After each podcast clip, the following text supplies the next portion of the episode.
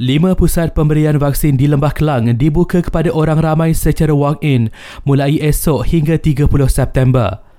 Lima PPV itu ialah Bangi Avenue Convention Centre, MMU Cyberjaya, Aziata Arena Bukit Jalil, UniKL Gombak dan IDCC Shah Alam. Pelajar IPT sekitar Lembah Kelang juga boleh mendapatkan suntikan vaksin di lima PPV berkenaan.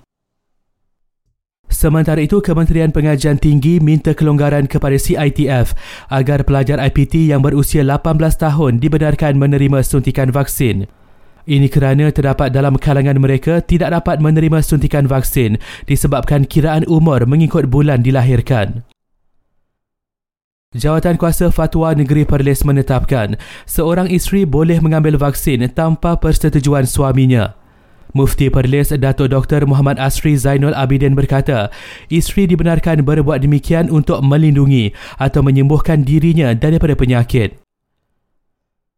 Sementara itu, 75% populasi dewasa di Malaysia selesai menerima suntikan penuh vaksinasi setakat ini.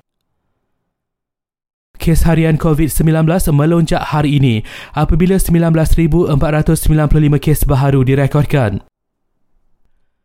Akhir sekali pelancong ke Pulau Langkawi wajib jalani ujian saringan COVID-19 menjelang pembukaan semula pulau itu kepada orang ramai mulai esok.